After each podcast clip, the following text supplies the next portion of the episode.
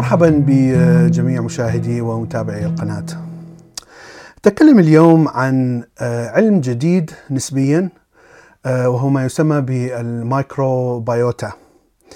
وهذه الكلمة مع الأسف لم لم أجد ترجمة لها في العربية ربما هناك كلمة مرادفة لكنها تعني جميع الأحياء من البكتيريا الفيروسات حتى فنغس كل الخلايا الحية التي تعيش داخل جسم الإنسان لكنها لا تنتمي إلى جسم الإنسان. بمعنى أن الدي ان اي الذي تحمله هذه الحيوانات يختلف عن دي ان اي جسم الإنسان. بمعنى آخر أن الإنسان جسم الإنسان هو عبارة عن محيط خصب لكي تعيش داخله خلايا حية طبعا سواء كانت بكتيريا أو فيروس أو فنغس تعيش داخله مدى الحياة. وهذا الشيء اكتشف يعني لاحقا لم لم يكن العلم يعرف بهذا الشيء. نحن نعرف منذ زمن أن هناك خلايا تعيش داخل المعدة. وهذه البكتيريا ليست فقط خلايا ولكنها أنواع مختلفة من البكتيريا وهذه البكتيريا طبعا تحتوي على دي إن اي مختلف تماما عن دي إن اي جسم الإنسان لكنها تساعد على عمليات الهضم. ونحن نعرف هذه المعلومة منذ فترة طويلة.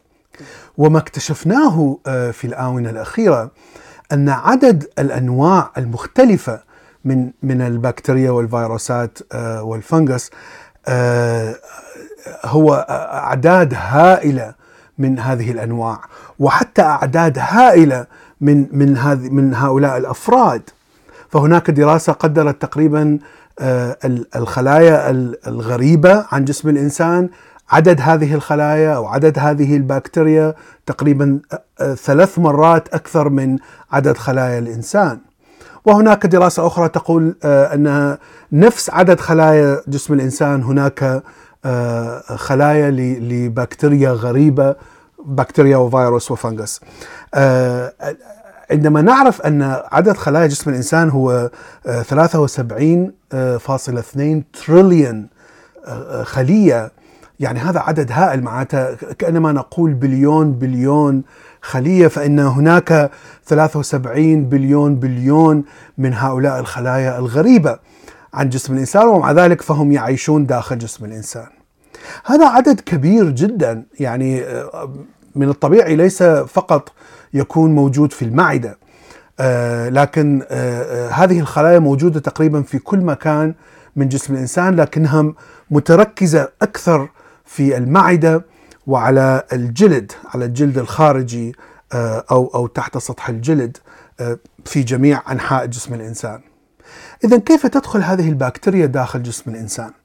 إذا أخذنا منذ ولادة الطفل فنلاحظ أن طبعا الطفل يكون داخل الأم. كل الدم الذي يذهب من الأم إلى الطفل يمر عن طريق المشيمة. والمشيمة تمنع تقريبا أي خلية غريبة عن عن الجسم. وهناك يعني فلتر خاص بحيث الدم الذي يصل إلى الطفل يكون دم صافي لا يوجد فيه أي جراثيم. لكن ربما هناك بضع من الفيروسات قد قد يدخل وينفذ من داخل هذه المشيمة ويذهب إلى الطفل. اذا الطفل داخل رحم الأم تقريبا لا يحتوي على أي خلايا غريبة عن الجسم. فقط خلايا التي تحمل دي إن اي هذا الطفل. عندما يولد الطفل طبعا الطفل يا أما يولد من خلال الولادة الطبيعية من خلال المهبل أو ستكون هناك عملية جراحية ويستخرج من الرحم. خروج الطفل من المهبل سيعرض الطفل إلى إلى كل البكتيريا الموجودة في في كل الممر الذي يخرج منه. فطبعا سوف يأخذ هذه البكتيريا الموجودة وتبقى فيه طبعا مدى الحياة. الطفل الذي يولد من العملية القيصرية يستخرج من الرحم أيضا سوف يمر بجلد الأم عندما يستخرج وجلد الأم يحتوي على أيضا بكتيريا غريبة وهذه البكتيريا ستلتصق بهذا الطفل وتدخل في جسمه ربما مدى الحياة. عندما يكبر الطفل ويصل إلى إلى حد ستة أشهر طبعا يبدأ يأخذ الطفل كل الميكروبات من المحيط الخارجي وأي إنسان يلمس هذا الطفل أو يقبل هذا الطفل وأي تفاعل بين الطفل وبين أجسام آه، حوله مثل الأب والأم الإخوان الأخوات هؤلاء سوف ينقلون آه، للطفل آه، البكتيريا التي تعيش داخلهم. الطفل أيضا يأخذ البكتيريا من الأم عند عند الطعام فيأخذ الحليب آه، من الأم. طبعا الحليب حتى الحليب الصناعي آه، أيضا يحتوي على ميكروبات آه، تعيش داخل الإنسان. فاذا إذا إذا أخذ الطفل حليب الأم الميكروبات التي يأخذها طبعا تختلف عن ميكروبات الحليب الصناعي.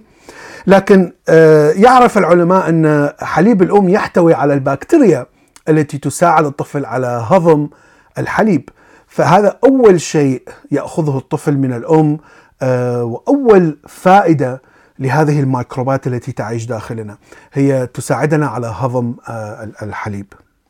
في الفترة ما بين ستة أشهر وثلاثه سنين تزداد كمية الميكروبات التي تعيش داخل آه، جسم الإنسان. ففي البداية مثلا تصل إلى تقريبا ألف نوع من الميكروبات آه، وهذه آه، دائما في تغير مستمر. أي كمية الميكروبات تكون في تغير مستمر. لسبب أن جسم الطفل والمناعة داخل الطفل أيضا تتغير وتنمو. ولذلك عندما يمرض الطفل مثلا آه، تتغير نسبة الميكروبات ممكن أن تقل بدرجة كبيرة. وعندما يتعافى ممكن أن تزيد بدرجة كبيرة. أيضا نوع الطعام الذي يبدأ يأكله الطفل خاصة بعد سنة آه، أيضا تغير من نوع الميكروبات التي آه، تدخل داخل الجسم والتي تساعد على الهضم.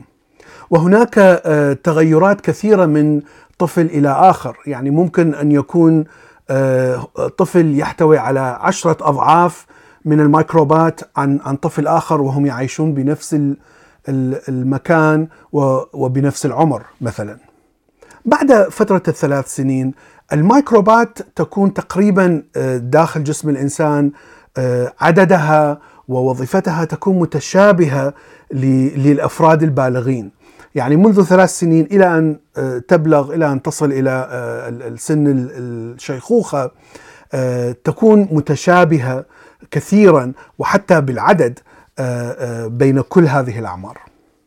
ولاحظ العلماء أن الإنسان البالغ إذا مثلا مرض مرض مؤقت مثل الإنفلونزا أو آه، الأمراض الشائعة حصبه آه، إلى آخره نرى أن أن مجموع الميكروبز يتغير بشكل آه، كبير لكن عادة يعود إلى نفس الكمية ونفس نوع البكتيريا تعود مرة أخرى إلى الجسم. الشيء الآخر الذي ممكن أن يغير من نسبة هذه الميكروبات هو آه، مثلا حدوث الحمل عند النساء آه، بلوغ المراهقين آه، عندما يصل إلى البلوغ الجنسي يعني سواء كان ذكر أو أنثى ال menopause عند النساء وهي توقف العادة الشهرية ممكن أن تغير بشكل كبير طبعا كمية ال microbes أنواع ال microbes التي تعيش داخل الجسم. لاحظنا أيضا أن الإنسان الكبير العمر فوق 65 سنة آه، الميكروبايوم يتغير آه، أيضا مرة أخرى فأنواع الميكروبات الموجودة داخل الجسم تقل وعدد الميكروبات داخل أيضا تقل. الشيء المهم الذي عرفه العلماء أن كل بيئة تحتوي على مجموعة مختلفة من الميكروبات. يعني إذا كنت أنت عايش مثلا في الشرق الأوسط إذا كنت اعيش أنا في العراق مثلا آه، على مثال في بغداد الميكروبز التي تعيش هناك داخل أجسام الإنسان مختلفة عن الميكروبات التي تعيش في الأردن مثلا في عمان. أنا عشت في الأردن خمس سنين وتختلف عن الميكروبات التي تعيش آه، في كاليفورنيا في أمريكا حيث أعيش أنا الآن. فكل مكان يحتوي على كمية أنواع مختلفة وأعداد مختلفة آه، من آه، هذه الميكروبات التي تعيش داخل جسم الإنسان. هناك معلومة شائعة أن عندما تسافر إلى بلد معين آه، وتبدأ بأكل طعام هذا البلد مثلا في المطاعم قد يحصل عندك إسهال شديد. أنا فعليا صار عندي هذه الشيء عدة مرات. وهذا أحد الأسباب الذي آه، نقول أن الميكروبايوم والميكروبات في ذلك البلد التي تهضم طعام ذلك البلد ليست موجودة في جسمك ولهذا الميكروبات اللي موجودة داخل جسمك لا تستطيع هضم هذا النوع من الطعام. آه شيء آخر عندما تأخذ ال antibiotic الأدوية التي تقتل أي أجسام آه غريبة عن جسمك فأنت تقتل البكتيريا المضرة التي سببت المرض لكنك أيضا تقتل البكتيريا المفيدة آه، التي آه، تساعدك على الهضم فكثير من الناس وأنا منهم عندما آخذ انتبايتك بعد ثلاثة أيام يحصل عندي إسهال آه، شديد لأن البكتيريا المفيدة في المعدة التي تهضم الطعام ماتت. طبعا بعد أن امتنع عن تناول الانتبايتك الدواء تعود هذه البكتيريا المفيدة آه، لأن دائما هناك جزء صغير من هذه البكتيريا لا زال حيا. فهذا فهذا الجزء الصغير يبدأ بالتوالد مرة أخرى. وربما يعني أنا آخذ آه، هذه البكتيريا تدخل عن طريق الفم ربما من الطعام آه، ربما من التلامس مع الناس. هناك عدة طرق ممكن أن تدخل هذه البكتيريا داخل داخل الجسم. فنحن ذكرنا أن أن هذه الميكروبات تساعد في الهضم. لكن هناك آه، دراسات كثيرة آه، أثبتت أنها أيضا تؤثر على المناعة وخاصة في أمراض الحساسية. آه، هناك دراسات قارنت بين الأطفال في البلدان الصناعية المتقدمة والبلدان الغير صناعية مثل بلدان الشرق الأوسط. فلاحظوا أن الأطفال في بلدان المتقدمة يصابون بأمراض حساسية أكبر بكثير كنسبة من من الأطفال في البلدان الغير متقدمة. الأطفال في البلدان المتقدمة يكونون في بيئة أنظف بكثير. آه، الأهل دائما آه، يستعملون صابون ضد البكتيريا ومساحيق ضد البكتيريا فهم فعليا يقتلون كل أنواع البكتيريا التي تقترب من من الطفل من بيئة الطفل آه، لكن في البلدان الغير متقدمة الطفل يعني يلعب في الشارع يلعب في الأوساخ ممكن. آه، لا يوجد هناك آه، مثلا صابون ضد البكتيريا منتشر بشكل كثير مثلا نسبيا. فالطفل يتعرض إلى كثير من الميكروبات وكثير من حتى حتى لو تكون ميكروبات ضارة بنسبة معينة. فجهاز المناعة يتعلم من من احتكاكه بهذه الميكروبات. وأيضا الميكروبايوم داخل هذا الطفل يتعلم آه، آه، كيف يحارب حتى البكتيريا المضرة. ولهذا عندما يكبر هذا الإنسان آه، جهاز المناعة يعرف كيف يفرق ما بين البكتيريا المفيدة أو أو حتى الخلايا الجسم خلايا الجسم وبين البكتيريا المضرة؟ بمعنى أن جهاز المناعة يحتوي على معلومات كثيرة آه، وخبرة كثيرة اكتسبها منذ الطفولة. آه، مقارنة بالطفل الذي يعيش في بيئة نظيفة جدا ومحمية جدا جهاز المناعة لا يحتوي على هذه الخبرة. ولذلك ممكن أن يتعرض إلى أخطاء كثيرة وهذا يؤدي إلى أمراض الحساسية لأن جهاز المناعة فعليا يهاجم خلايا الجسم. وأيضا وجدنا أن أن هذه الميكروبات أو الميكروبيوتا موجودة في كل الحيوانات فمثلا آه، هناك نوع من الأمفيبيانز أو البرمائيات آه، آه، يحتوي على فنجس وهذا الفنجس هو ممكن أن يسبب التهاب شديد في حيوانات أخرى. لكن في هذه البرمائيات هو فعليا يحارب البكتيريا الضارة فهو يكون حليف قوي لجهاز المناعة. في اللبنيات الحيوانات المشترة هناك مايكروبايوم يحول مادة السليلوز في النباتات التي تأكلها هذه الحيوانات إلى بروتين آه، وفاتي آسيد طبعا هذه الميكروبات يساعد هذه الحيوانات على هضم بالضبط مثل ما موجود في جسم الإنسان. وهناك تجارب كثيرة أجريت على الفئران آه، لدراسة آه، الميكروبايوم أو الميكروبات ورأوا أن هذه الميكروبات تؤثر على الحساسية تؤثر على السمنة المفرطة آه، تؤثر على الأمراض الهضمية آه، وتؤثر على السكر. وأخيرا يبقى سؤال كيف تطورت هذه العلاقة بين الحيوانات وبين الميكروبات؟ طبعا هناك الكثير من النظريات لكن لا يوجد آه، إثبات لأن كما ذكرنا العلم جديد وهناك كثير من الدراسات. أنا أعتقد أن الجانبين تطوروا بنفس الوقت. بمعنى أن الحيوانات عندما تعيش في ظروف معينة آه، فإن الميكروبات التي تفيد هذا الحيوان في تلك الظروف ستبقى وتعيش داخل جسم هذا الحيوان وستنتقل من جسم هذا الحيوان إلى الأطفال.